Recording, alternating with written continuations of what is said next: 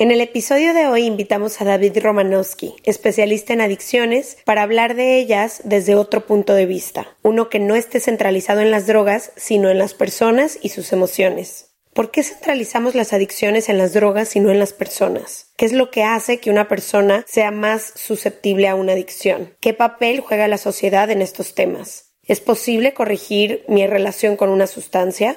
No se despeguen porque es un episodio con muchos aprendizajes y sobre todo nuevas perspectivas sobre un tema que de una u otra forma nos interesa. Si te gustó el episodio, no olvides evaluarlo y compartirlo.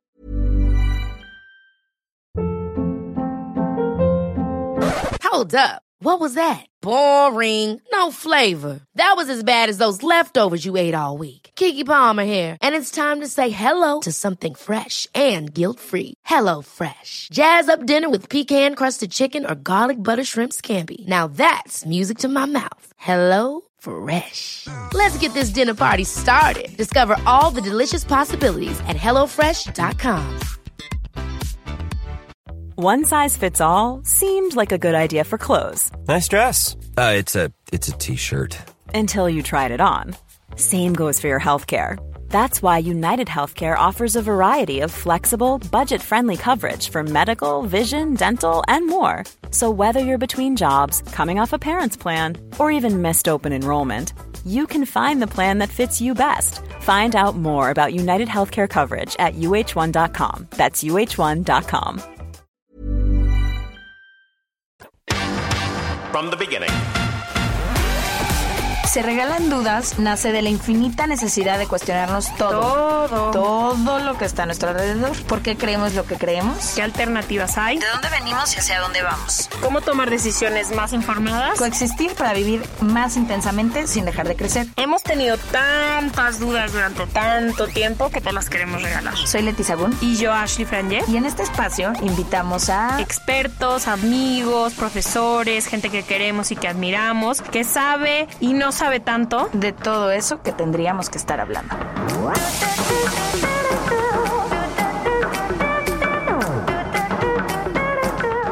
en colaboración con ACAST.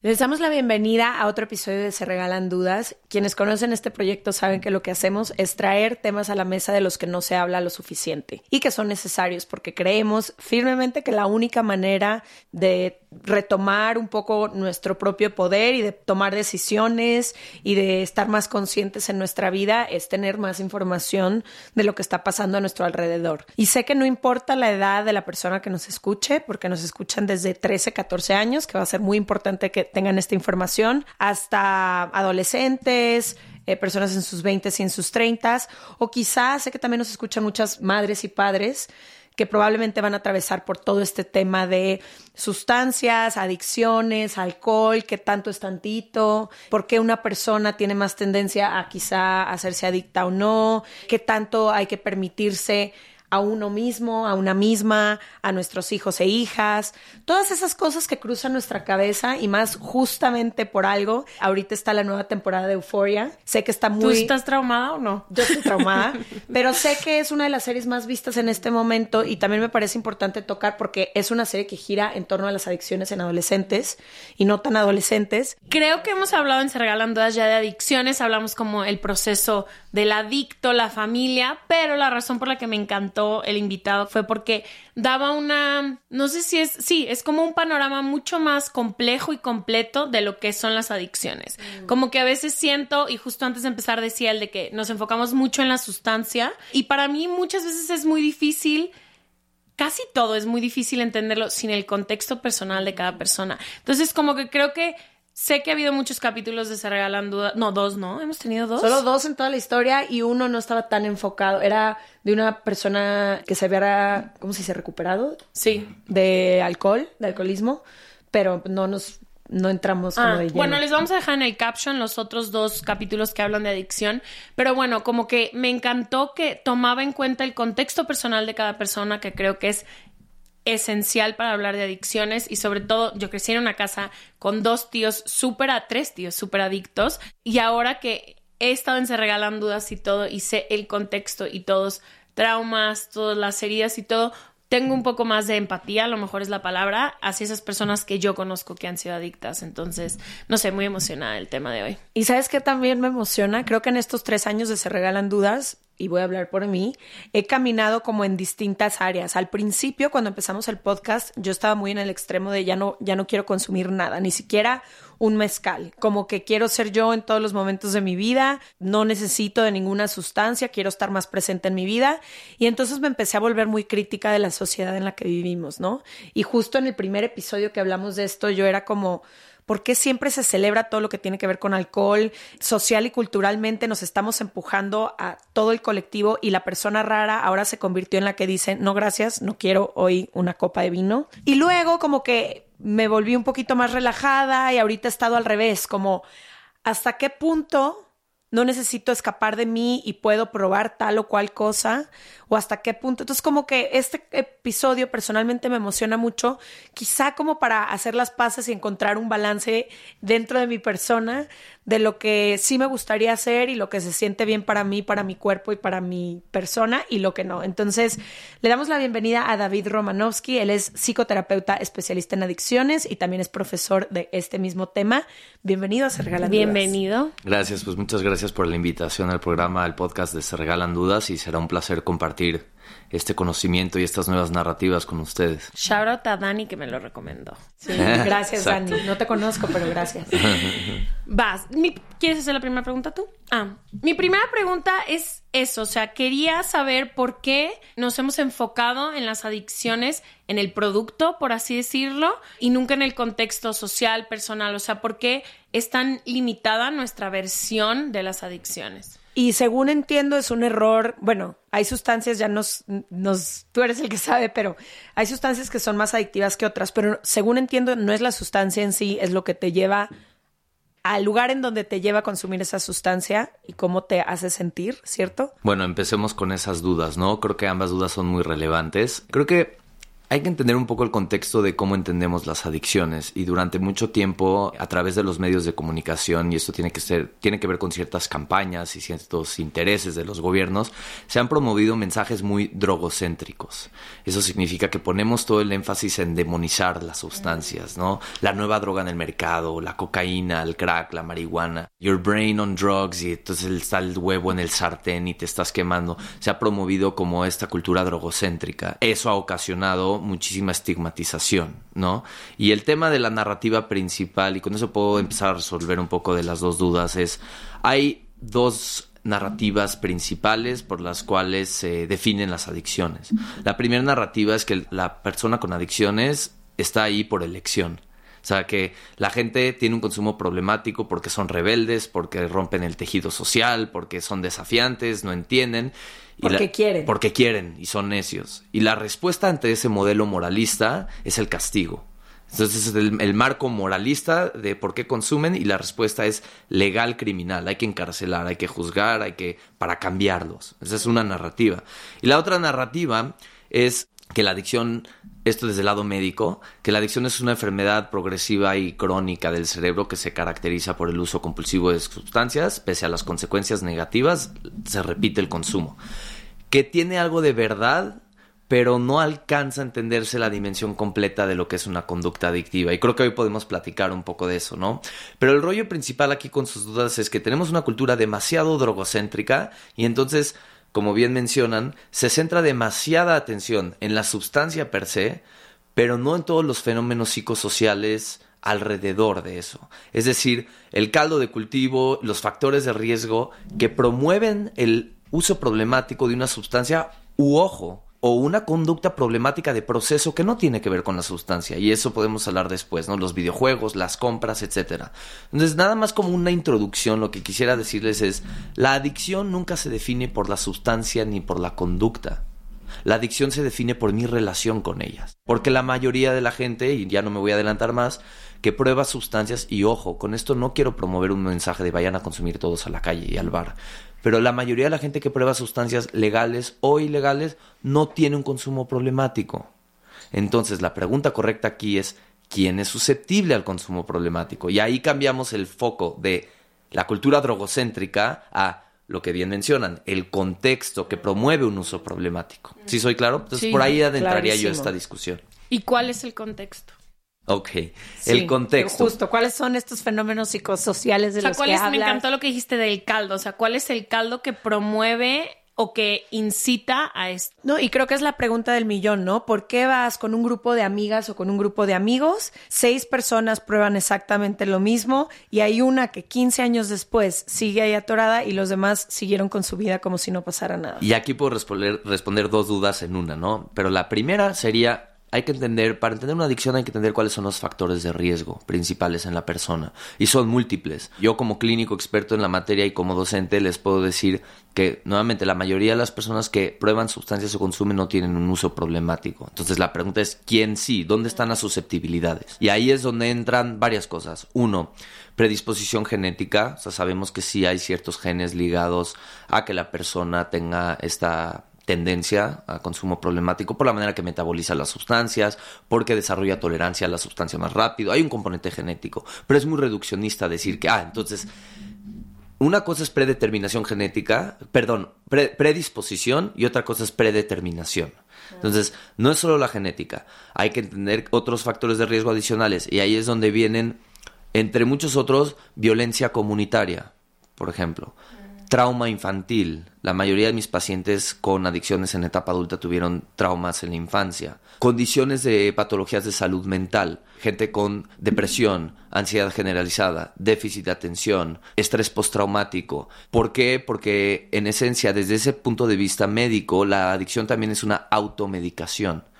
Yo estoy muy deprimido, me automedico con el alcohol. Yo estoy demasiado ansioso, no puedo dormir, me automedico con la marihuana. Entonces, estas susceptibilidades de salud mental son importantes porque la mayoría de mis pacientes tienen, además de la conducta adictiva o el consumo, hay una underlying o, o subyacente condición de salud mental que son las patologías de salud mental, depresión, ansiedad, déficit de atención, etcétera.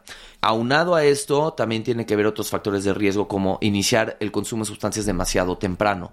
La prevención no siempre tiene que ver con eliminar o erradicar. Si yo tengo un adolescente que en vez de consumir marihuana a los 12 años por primera vez, la consume a los 18 o 19, su probabilidad de desarrollar una adicción disminuye drásticamente. ¿Por qué? Porque mientras más joven es el cerebro, hay mayor neuroplasticidad y significa que así como el chavito de 11 años, si le enseñas francés, va a aprender más rápido que si tiene 19, lo mismo con las sustancias, se va a enganchar más rápido porque su cerebro tiene mayor neuroplasticidad, es más esponja si lo ponemos en términos coloquiales. Entonces, hay que entender estos factores de riesgo, violencia familiar, violencia comunitaria, patologías de salud mental, trauma infantil, y todos van correlacionados en este Sí, es engranaje, engranaje círculo, ¿no? Que desde ahí ya detona el uso problemático. Pero se dan cuenta cómo la droga solo puede ser un muy pequeño síntoma de todo lo que hay abajo, y esto lo que hay abajo son estas condiciones que estoy mencionando. Sí, porque es si como la puntita del iceberg. Ujú, Porque si quitas la droga del cuadrado o la adicción, sigue habiendo este problema en esta persona de trauma, de depresión, ansiedad. Y sería otra cosa, ¿no? Sí. Si no, no sé, si no es la cocaína o lo que sea, sería otra cosa para, Para mitigar. Para mitigar. Correcto. Y ahí es donde podemos hablar del desplazamiento del síntoma, pero no me voy a meter todavía, pero algo que mencionan bien importante es dejar la sustancia no significa que haya una recuperación holística de la persona. Y ojo, no me quiero adelantar. Hay pacientes míos que, porque hay, había una narrativa muy hegemónica de progresiva, crónica y mortal del cerebro, la condición de las adicciones. Pero ya hay nuevas tendencias en donde notamos que si una persona consigue un empleo, se reingresa en la comunidad, tiene un sentido de vida, a veces pasa de un consumo problemático a un consumo moderado de la sustancia. ¿Por qué? Porque se están cubriendo otras áreas de vida que enriquecen a la persona. Entonces empezamos a desafiar estas miradas tan binarias de, de qué es la De recuperación. todo, y qué nada es... prohibido, no prohibido. Wow. Exacto. Creo que a mí y a Leti nos tocó una etapa donde creo que no vimos nada de drogas hasta los... Yo nunca había visto drogas en mi vida hasta los 22 años que llegué a vivir a Nueva York. Y fue la primera vez donde, o ni siquiera, un poco más chica, a los 19 en la universidad, vi la marihuana ser pasada a lo mejor en un grupo de personas por primera vez, con el pánico escénico que siempre le he tenido a las drogas, no solo porque mi mamá fue que tengo dos hermanos adictos, ni se te ocurra voltear a ver la droga, pero colectivamente, como tú dices, satanizarla totalmente. Entonces, y agruparlas, ¿no? Eran todas las drogas en un mismo grupo, si son de cualquier tipo, no importa, crack pero y era marihuana en la Sí, misma el- línea. El mensaje de niñas era di no a las drogas. Ajá. Y quería hablar de eso, o sea, como que se hablaba mucho de si empiezas con la marihuana, terminas en la heroína, destrozando tu vida, vendiendo tu casa y todo. Entonces, quería hablar de eso, como qué tanto sirve como prevención la abstinencia completa, qué tanto es mito y realidad eso de un poco lo que decía Leti, de que qué tanto es tantito y también ahora ya sé que quienes consumen marihuana o el consumo de la marihuana no es igual que el consumo del crack, ¿no? O sea, por ejemplo, yo nunca he visto crack al sol de hoy todavía. Entonces, quiero hablar como de la pirámide de las drogas y cuando consumes una y ese pánico que teníamos de mañana voy a tratar crack y no voy a poder parar. Mm, Sí, son buenas preguntas, pero hay que desafiar ciertos mitos. Para empezar, el primer mito desafiar, no hay drogas de entrada. Existen drogas. Ese es un mito que está más que comprobado, porque de hecho, la mayoría cuando dicen la marihuana es una droga de enganche o de entrada Así que para es la las puerta demás, la puerta. No, eh, pero ¿por qué no es el cigarro y el alcohol, que son drogas legales? La mayoría de la gente prueba esas drogas antes de probar la marihuana. Y antes de los 15.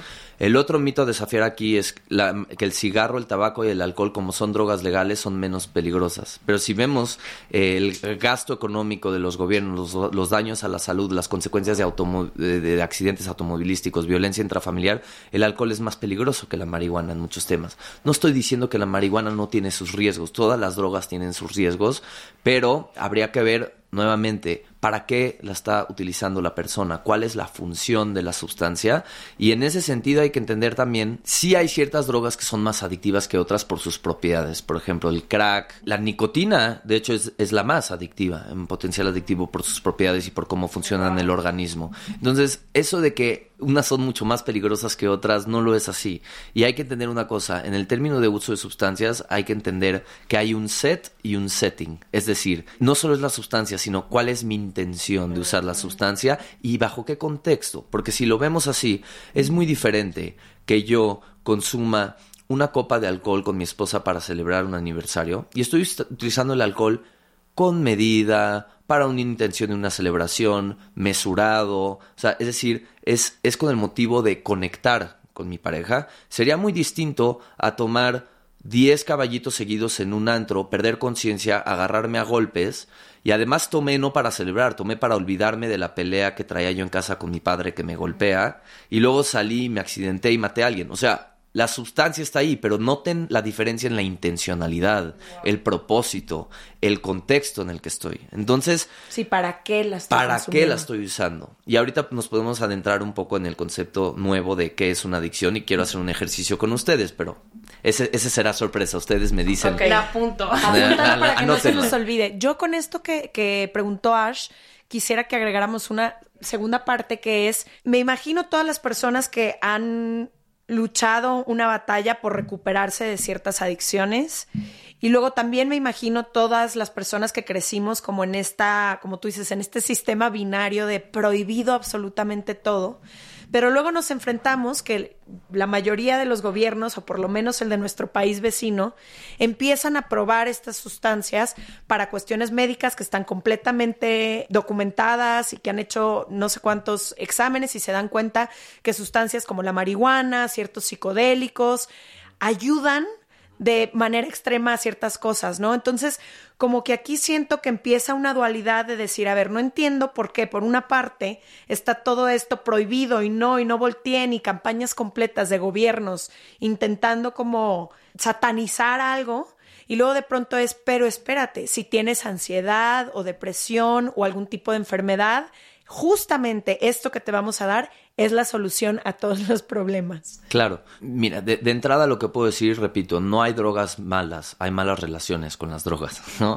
Ahora, en el sentido técnico de la marihuana, aún no hay estudios claros, evidenciados para, el, para tratar, por ejemplo, condiciones de salud mental como la depresión o la ansiedad, etcétera. Lo que sí hay es que la marihuana tiene propiedades muy efectivas para otro tipo de condiciones, ¿no? Y eso tiene que ver Epilepsia. epilepsia, gente con dolor crónico, glaucoma. Es necesario ese tratamiento, pero otra vez, es una marihuana supervisada, es una marihuana procesada, es una marihuana regulada.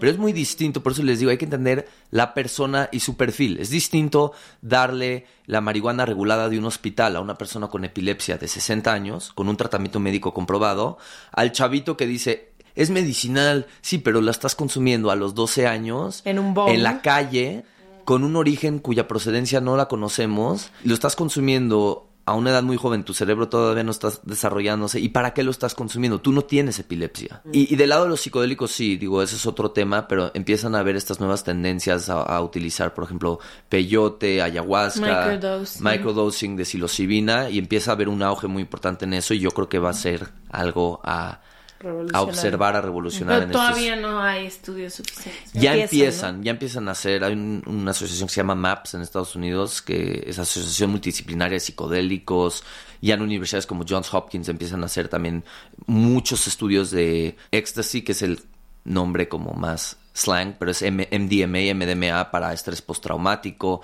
Entonces empiezan a ver estas cuestiones muy revolucionarias y por eso les digo, no hay malas sustancias, hay que entender la relación y el uso de estas. Antes de que pasemos a eso, a lo de qué es una adicción y demás, quiero preguntarte, yo que vivo en Estados Unidos, sé que hay una epidemia enorme de adicción al opio, ¿no? A los opios y a los que son como calmantes para el dolor y así. Quisiera hablar de eso en específico. Estas son drogas que las receta un médico, ¿no? O sea, es una medicina que llega un médico y te operan, no sé, de la pierna y te dicen, esto es lo que te tienes que tomar. O sea, en un contexto, si estás diciendo que cada caso se tiene que ver personalmente, no podrían, no deberían de estar medicando esto como, bueno, a todos los que les operan la Como si fuera un pierna, Tylenol. La, pier- la pierna, el brazo y el intestino les vamos a dar esto. Y eso es justo en ese sentido lo que aparece en la serie de Dope Sick. Lo que pasó en Estados Unidos es que la eh, Purdue Pharma, que es una compañía farmacéutica, por medio de manipulación de estudios y incentivando a ciertos órganos gubernamentales, promovió la receta masiva de opiáceos, opioides, a personas con dolor crónico. Decían que eso iba a ser como la, la solución total y que no generaba adicción. Y lo que fue una, básicamente una campaña para distorsionar y para promover un negocio masivo. De tal manera que incluso incentivaron a los médicos a que, no, cualquier dolor, aunque sea de un diente de un paciente, tú prescríbele los opiáceos y no pasa nada. Y lo que empezaron a ver con el tiempo es que eso de que no era adictivo no era real. Cada vez necesitaban más, Más cantidad dosis. de dosis para o satisfacer la cuestión de redu- reducir el dolor, pero con un- una cuestión de abstinencia muy importante, es decir, no, no los podían dejar. Ahora, ojo, muy importante esto, no se puede quedar nada más en la narrativa de que, bueno, es, los opioides son adictivos, ¿cómo puede ser que recetaron y entonces ahora tienes a toda una población enganchada en eso? La mayoría de las personas que se engancharon con un uso problemático de, de opiáceos no es nada más por las propiedades adictivas del opioide. Si nos damos cuenta quiénes son las comunidades más afectadas en Estados Unidos por estas problemáticas, Las más marginadas. son marginadas, con bajo nivel de educación, pocas oportunidades laborales, muchos que han tenido, se dedicaban a la minería, de pronto se lastimaron la espalda, lo que sea, y luego la minería dejó de, trabajo. de- de- la, min- la minería dejó de ser algo de auge en Estados Unidos, se quedan sin empleo, las comunidades están desarticuladas. No hay Entonces, tejido social. No hay tejido social. Entonces se dan cuenta que no nada más podemos decir a malditas farmacéuticas que sí, en esencia hicieron una campaña muy brutal y muy fría de manipular y de decir que no eran adictivas, pues ya vemos que sí son adictivos y hay que tener cuidado con quién y cómo se recetan. Aunque también, nuevamente, estos opiáceos para gente con dolor crónico, de cáncer, etcétera, son necesarios. Entonces tampoco se trata de vamos a quitar todos los opiáceos del mercado. No, por eso les digo que hay que ver las otras susceptibilidades, no solamente las médicas, sino también entender que la mayoría, Claro. repito, que tienen estos consumos masivos y problemáticos son regiones como West Virginia, Ohio, eh, el Midwest, el Midwest, que no tienen estas oportunidades y esta capacidad por el tema económico y de políticas sociales, etcétera, de generar núcleos sólidos. Y entonces ahí es donde la sustancia pues viene como que a suplir todo este dolor que tiene que ver con sentirte desconectado. ¿Y qué pasa con todas las sustancias que mm, un poco como que se ha normalizado en las conductas que tenemos. Estoy pensando, por ejemplo, en el Adderall, que también hay otra serie y un documental que exploran eso en Estados Unidos, que según esto era para que pudieras concentrarte mejor y demás, y ahorita hay una adicción enorme. Xanax, Ribotril, o sea, como con todas esas sustancias que son más de que, ay, tómate unas gotitas de ribo y te vas a tranquilizar. Claro, claro. Y aquí lo que hay que ver es, otra vez, a quién se receta y por qué. O sea, yo tengo pacientes que les recetan Aderal o metanfet bueno, metilfenidato, que son estimulantes para el déficit de atención, y eso justo los hace funcionales. Y les cambia la vida. Y les cambia la vida. Pero también hay gente que ni siquiera tiene esas condiciones subyacentes y es como, ah, pues me voy a meter un ADI para estudiar, ¿no? Y, y ahí es donde empezamos a ver también en qué tipo de modelo vivimos de productividad y capitalismo, que todo es producir, producir, producir y trabajar y trabajar y trabajar. Que Entonces, necesitas hasta tomarte una pastilla. todo el Para tiempo. poder si, vives claro. en San Francisco y estás en un startup y te piden programar y coding 18 horas al día, entonces no solo hay que ver la, la sustancia, hay que ver que justo la sustancia está sirviendo un propósito que es sobrevivir en ese ambiente particular. Entonces, eh, lo que demanda el ambiente de productividad. Entonces, hay, hay que entender también estos sistemas de capitalismo excesivo y etcétera, que no le importa la condición humana, es producir. Y entonces, para adaptarme a ese nivel de producción, pues claro Tengo que voy a necesitar ese Aderal.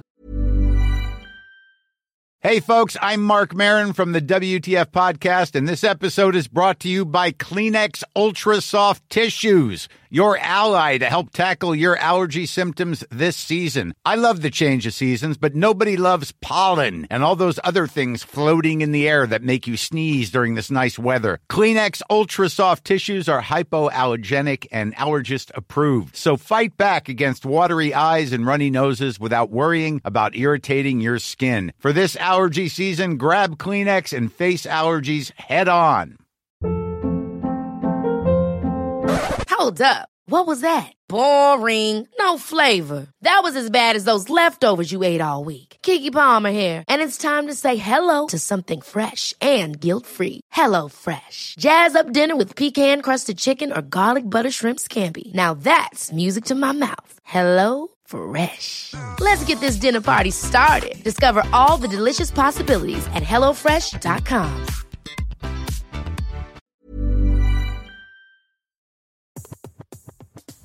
Este mes, Leti y yo nos tomamos unas merecidas vacaciones. En lo personal, necesitaba un tiempo de desconexión para estar solo conmigo y con las personas que quiero. Uno de los planes que hicimos fue ir a uno de mis lugares favoritos, el mar. Por eso decidí comprarme un traje de baño lindo, protector solar y algunas otras cosas que quería llevarme a la playa. Después de comprar lo que necesitaba, usé una app que se convirtió en mi más grande aliada, porque me regresó dinero en efectivo y me recompensó por muchos de los gastos que hice. La app se llama Hypora y es muy sencilla, rápida y segura de usar. Hybora me ha regresado dinero por comprar en tiendas como Lowell's, Macy's, Sephora, Best Buy y mucho más. Tú también puedes empezar a usarla y recibir dinero por comprar desde comestibles hasta artículos del hogar y de belleza. Lo único que tienes que hacer es agregar tus ofertas en la aplicación, subir tu recibo y listo. Obtendrás dinero real que podrás depositar a tu cuenta bancaria, PayPal o tarjetas de regalo. Si tú también quieres aprovechar estos beneficios, en este momento, para ti que eres parte de nuestra comunidad, Hybora ofrece 5 dólares por solo probar Hybora, usando el código DUDAS cuando te registras. Simplemente ve a la Apple Store o a Google Play Store y descarga la aplicación Hybora, completamente gratis para comenzar a ganar dinero en efectivo y use el código DUDAS. Eso es I-B-O-T-T-A en App Store o en Google Play con el código DUDAS.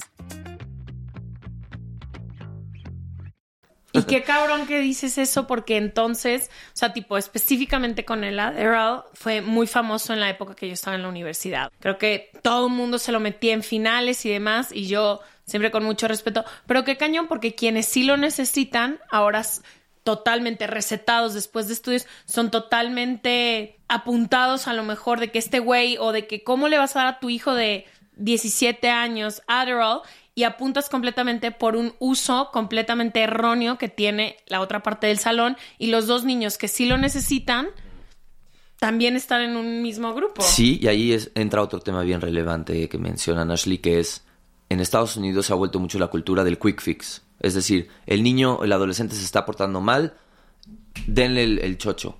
¿Dónde están los padres de familia? ¿Tiene ambiente de soporte o no? Los dos padres están trabajando a veces, entonces no están en casa. Entonces, si está portando mal en la escuela y está desafiante, en vez de entender por qué está desafiante, por qué esta baja autorregulación emocional, no, denle un chocho para tranquilizarlo. Y hoy tenemos en Estados Unidos a 3 millones de niños medicados con antipsicóticos, no porque están psicóticos, o con Aderal, no porque tienen TDA, sino porque No dónde están las figuras de crianza para autorregular, porque en esencia también la adicción es mucho una falta de autorregulación emocional. ¿Dónde están las figuras que permiten la regulación emocional? Y cómo, a ver, háblame de esa regulación emocional. Ok, la adicción viene a suplir, o la sustancia, sea la conducta o la sustancia, viene a suplir una falta de autorregulación emocional. De fondo, eh, es donde entra la parte terapéutica, ¿qué hay debajo de la adicción? Resentimiento, enojo no hablado, tristeza, eh, duelos, y por eso es que la adicción es como el- la búsqueda de anestesiar. Por eso una frase que me gusta de la terapia, a terapia no vienen mis pacientes a sentirse mejor, vienen a ser mejor al sentir. Wow, qué bonito. Profundo, ¿no? Vamos a fumarnos un churro para hablar de esto. Exacto. Pero, pero ese es el rollo, ¿no? Y, y aquí es donde, si me lo permiten, creo que sería una puerta para hablar del, del ejercicio que tenemos. Estoy lista. Yo les recomiendo que sigan mucho a mi mentor que se llama Gabor Mate. Y Gabor Mate lo que dice es que la adicción no es una persona. La adicción es una experiencia. Entonces separemos a, a- dejemos esas palabras de el adicto, porque eso estigmatiza. Es como ellos contra nosotros. El adicto es distinto a mí. Entonces hagamos un ejercicio, si les parece. Ok. Estamos listas. Yo defino, bajo las palabras de Gabor Mate, lo cito, a la adicción como cualquier conducta o sustancia que produce alivio a corto plazo, consecuencias negativas a largo plazo y pese a las consecuencias negativas a largo plazo, repito la conducta o el consumo de sustancias. Puede ser el craving o el deseo por consumir, alivio a corto plazo, múltiples consecuencias negativas a largo plazo y pese a las consecuencias negativas, repito, la conducta o la sustancia. Entonces, con base en esta definición, y no me digan qué conducta o qué sustancia era, díganme si ustedes se identifican con esa experiencia. Sí. Sí. Ok. No me digan qué hacían o qué consumían. Lo que quiero que me digan es qué les, en qué les beneficiaba al corto plazo. ¿Qué les daba esa conducta o esa sustancia a corto plazo? Em, mm, mm, calmaba como, o calma como el deseo de conexión. Ok. O sea, como el no sentirme conectada. Ok. Entonces no te sentías conectada y te calmaba. Te No, sentías... no me sentía conectada, entonces esto me calmaba. te calmaba. Entonces, hay dos cosas. Sentías que no te sentías conectada y además necesitabas, de cierta forma, calmarte, o sea, buscar una tranquilidad. Ok, entonces conexión y tranquilidad. ¿Alguna que identifique? Yo como... Siento que estamos hablando de la misma experiencia. Yo como alivio. Alivio de estrés. Alivio como de no querer sentir esa emoción. Hay una emoción muy específica que no me gusta. Y cada vez que la voy a sentir, acudo a esta actividad. Y es como también es alivio y es hasta distracción de una Distracción, emoción. alivio, sí. Alivio, ok. La mía, la mía no distracción, pero esa cosa o esa persona me da alivio Ok, bastante inmediato. ok, temporal. Sí, y, y la adicción siempre es de un beneficio temporal. Ok, pero, pero vamos primero a, a los beneficios. Ustedes dos estaban buscando distracción de algo que duele, un sentido de conexión, un sentido de calma porque pues, me sentía muy intranquila, un sentido para eh, sentir que, que pertenezco, que hay un sentido de pertenencia o de bienestar. ¿Estas son cualidades malas o buenas? Buenas. ¿Qué ser humano no busca conexión? ¿Qué ser humano no busca mitigar el dolor? ¿Qué, qué ser humano no busca la calma? ¿Qué ser humano no busca la tranquilidad?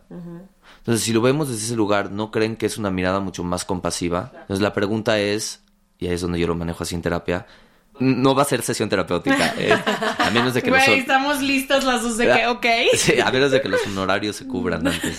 Ya no se hizo eso. Entonces, entonces la pregunta es, ¿por qué te sentías desconectada? La pregunta es, ¿qué te dejaba intranquila que necesitabas buscar a esa persona, o esa conducta o esa sustancia? La pregunta es, ¿cuál era la emoción incómoda? La pregunta es, ¿de qué te querías distraer? Si no vemos eso y solo vemos la sustancia o la, o la conducta problemática, no vamos a llegar a ningún lado. Yo siempre, cuando llegan pacientes conmigo, en vez de irme sobre la conducta, si yo, si yo hago eso, voy a replicar lo mismo que hacen las familias, que es la frustración de por qué lo haces y no puede ser y tal. Entonces, Sí, no lo hagas porque me quieres. Sí, pero el tema es que si yo las culpo a ustedes por lo que están haciendo, van a levantar más sus defensas porque está supliendo un beneficio esa conducta o esa sustancia.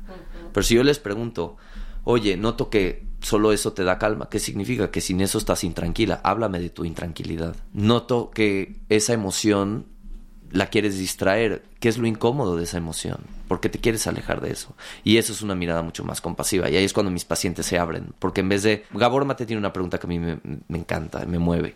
Dice, la primera pregunta, adicciones, nunca es porque la adicción, es porque el dolor. Y para entender el dolor, no hay que entender la genética o irnos sobre la sustancia, hay que entender Todos la vida de la persona. No, y todos hemos experimentado dolor.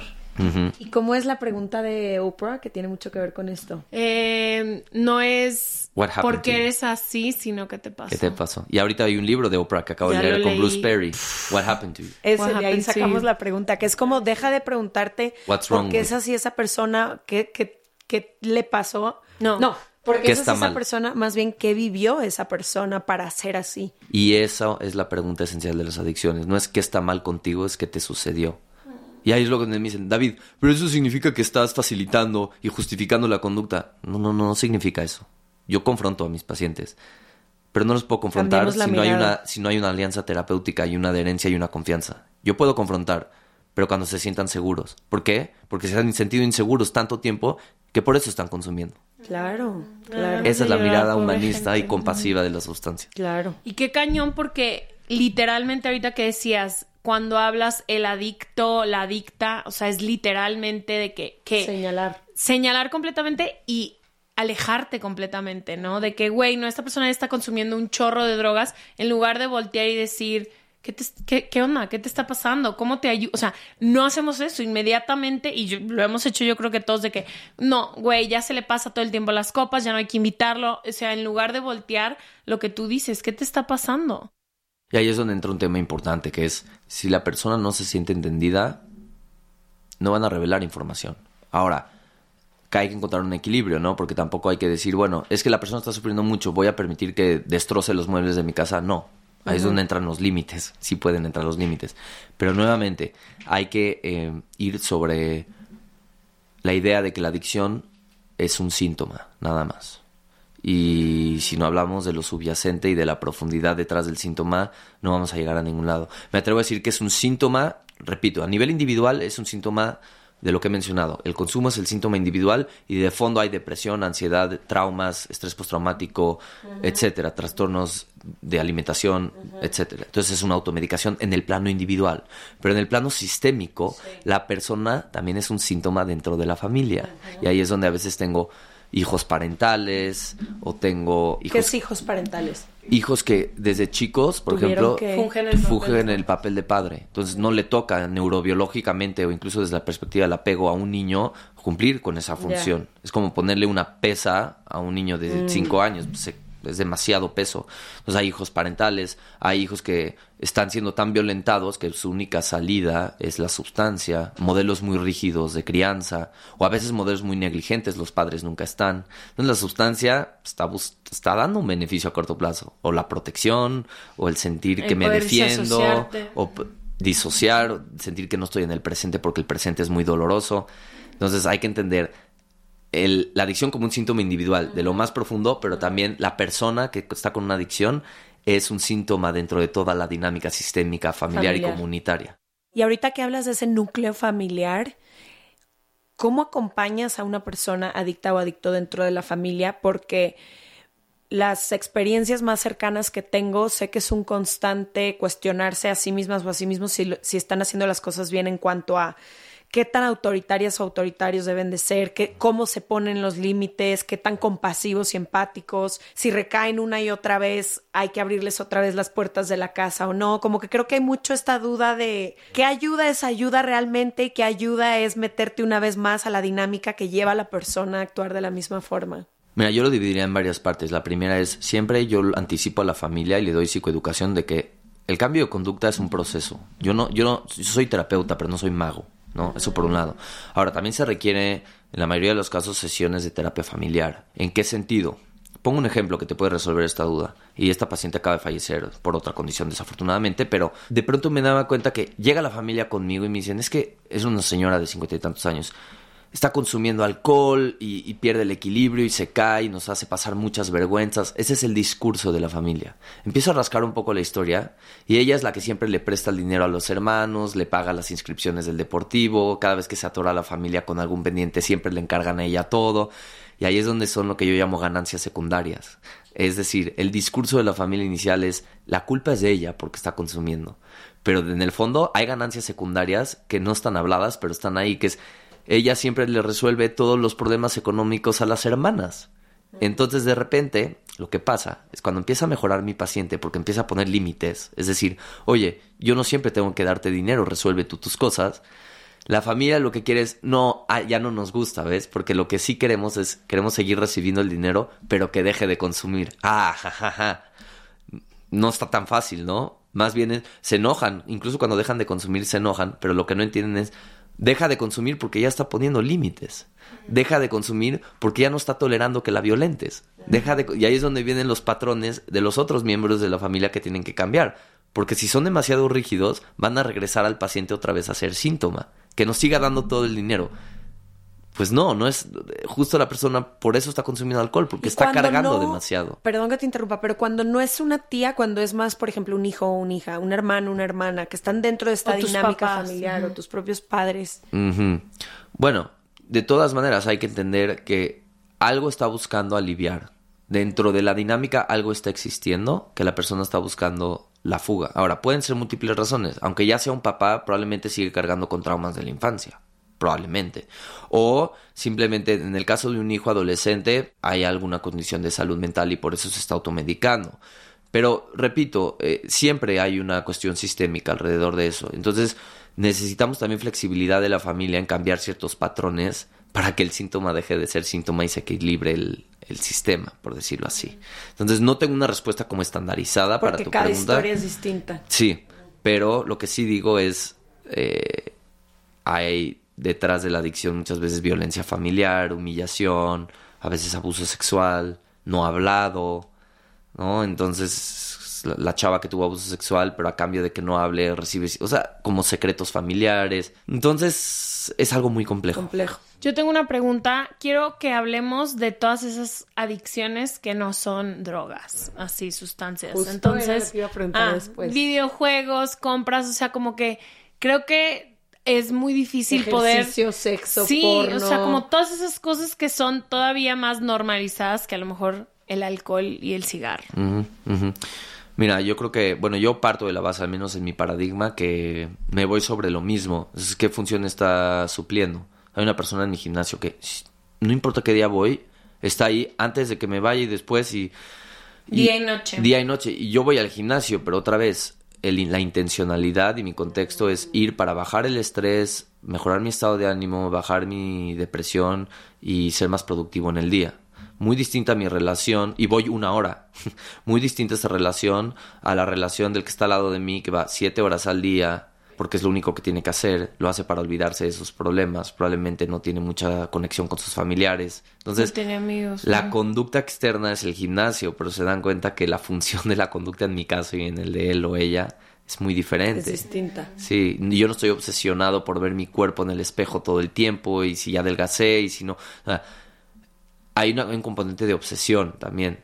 Y en ese sentido, repito, independientemente si son las apuestas o los videojuegos o las pues, compras, me iría a qué le está dando esa conducta a esa persona, de qué la distrae y por eso hicimos el ejercicio, qué beneficio a corto plazo.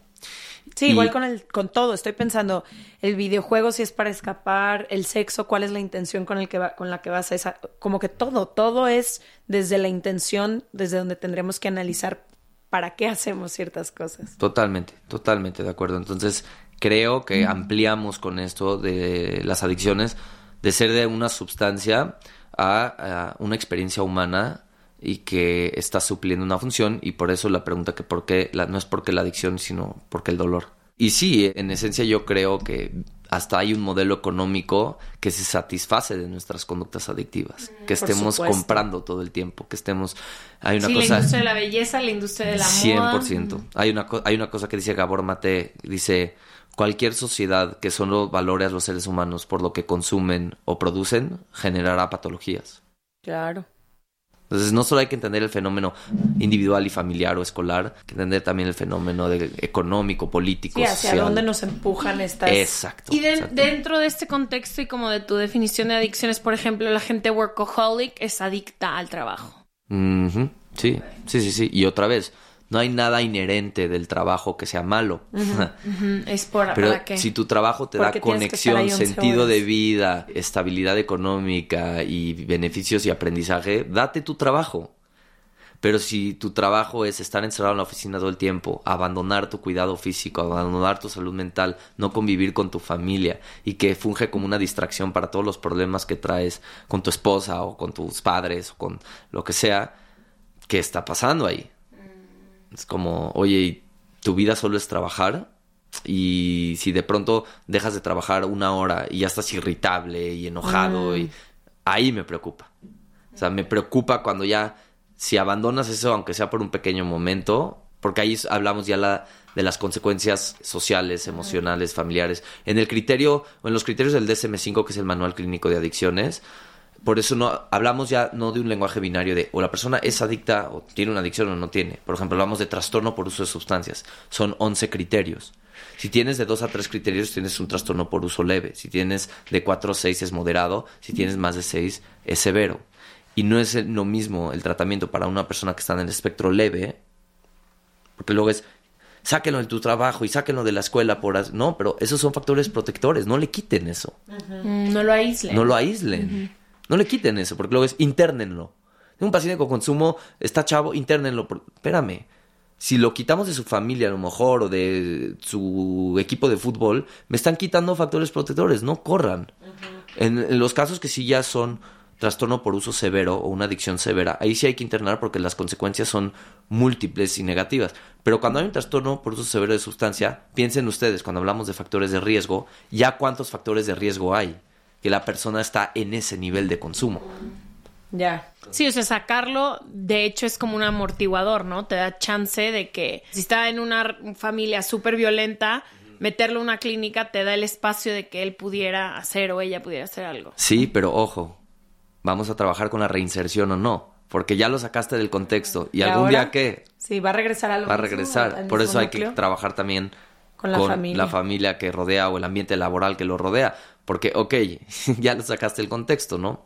Y con eso puedo mencionarles un ejemplo que me gusta mucho de Johan Ari, que es otro autor que escribió un libro increíble. Ahorita les digo el nombre, se llama, bueno, se llama Chasing the Scream. Y él habla mucho de, hay un video, tiene un TED Talk que habla que lo contrario de adicción no es sobriedad, lo contrario de adicción es conexión.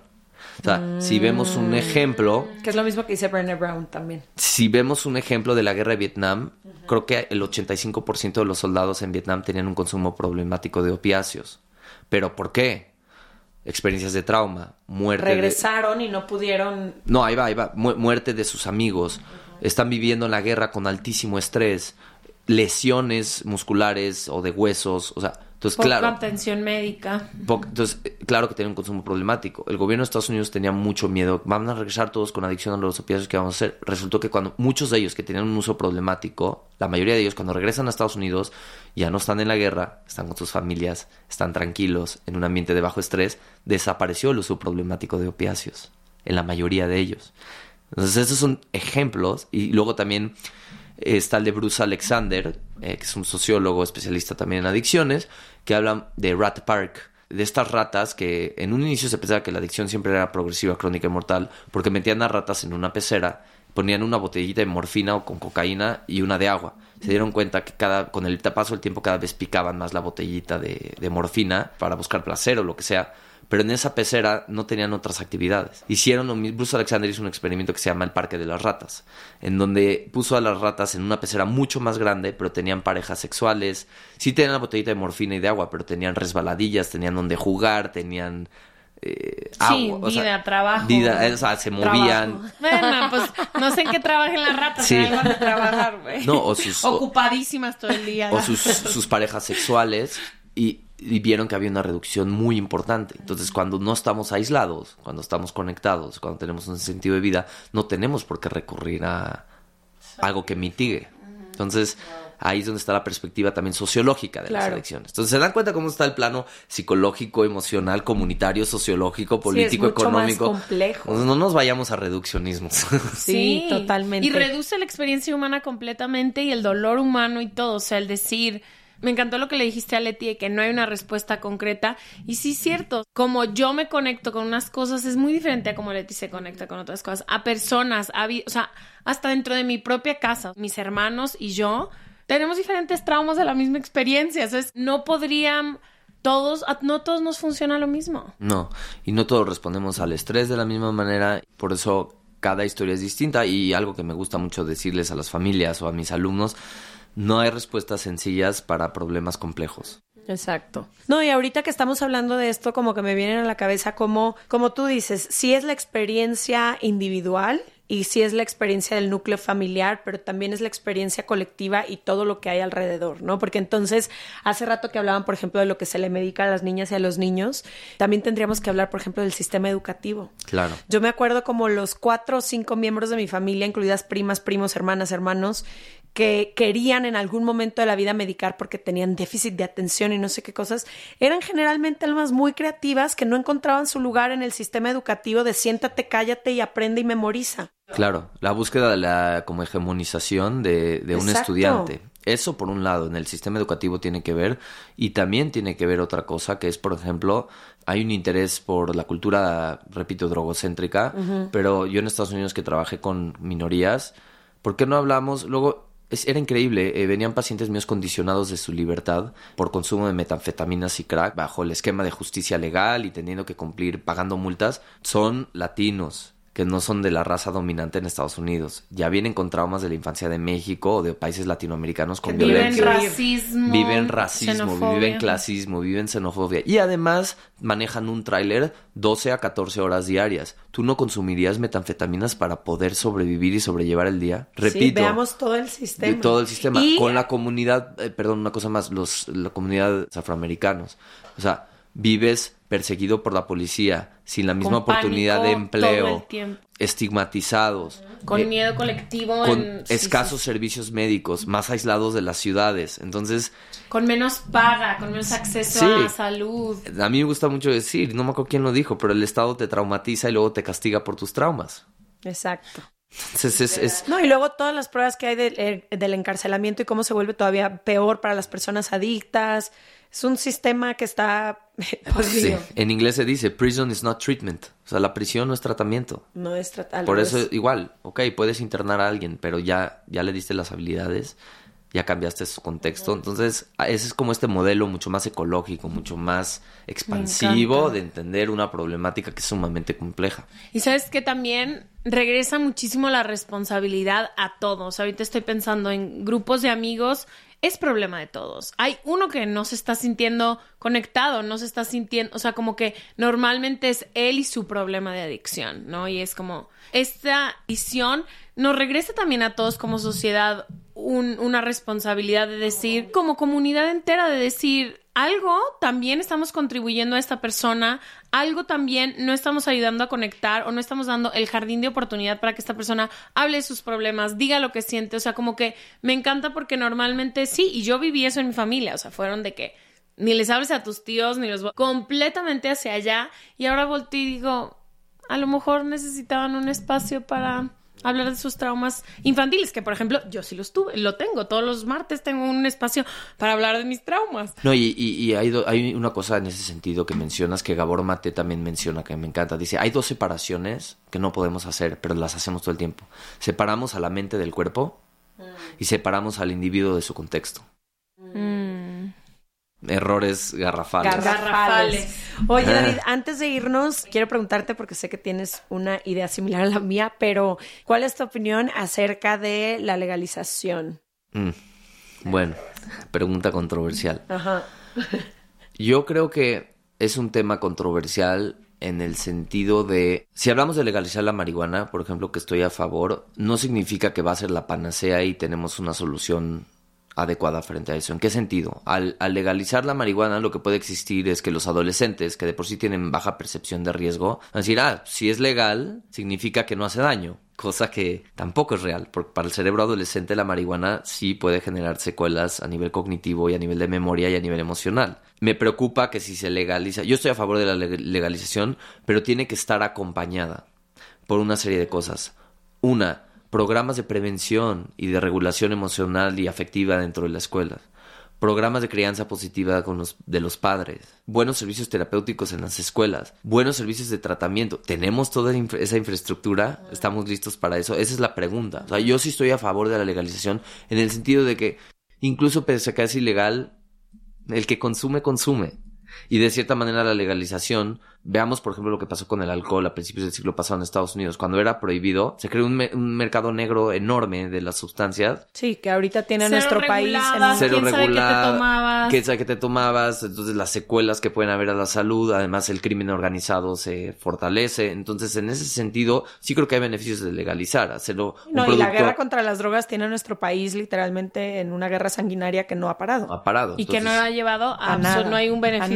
Entonces algo tenemos que ser diferente. Yo creo que la legalización tiene beneficios desde el punto de vista de vamos a tener sustancias reguladas, vamos a tener generar impuestos, ¿no? Y ojalá que esos impuestos se transmitieran en programas de prevención. Sí hay riesgos, no digo que no es, no es una panacea la legalización, pero yo me iría a la pregunta a la inversa, que es al hacerlo ilegal, y hacer fomentar esta guerra contra las drogas, veamos los resultados que tenemos. ¿Cuál es el costo? O sea, la cantidad de como tú decías, si la nicotina es la sustancia más adictiva y el alcohol es la sustancia que más consecuencias sociales trae y demás, ¿por qué el simple hecho de que esos sean legales y te los vendan en la tienda de la esquina de tu casa? Entonces sí es aceptado que los consumamos. Y ahí es donde está la incongruencia, porque nada de esto está basado en evidencia científica, está basado en algo arbitrario, moralista y arbitrario, porque el alcohol y, la nicotina no son menos riesgosas, incluso son más riesgosas que muchas otras sustancias. Repito, estoy a favor de la legalización, más aún así creo que necesitamos tener algo que acompañe este engranaje, no nada más. Ya legalizamos, esa es la solución, no, esa no, es, no es una panacea. Ay, wow. Muchísimas gracias por haber venido. Me encantó tenerte. Dejamos toda la info de David en serregalandudas.com diagonal. Suscríbete, de quién habló, todos los libros que va a recomendar y demás, y dónde lo pueden seguir en las redes sociales. Gracias. Gracias. Gracias.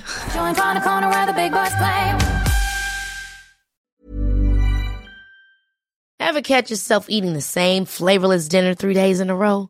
Dreaming of something better? Well, HelloFresh is your guilt-free dream come true, baby. It's me, Kiki Palmer. Let's wake up those taste buds with hot, juicy pecan-crusted chicken or garlic butter shrimp scampi.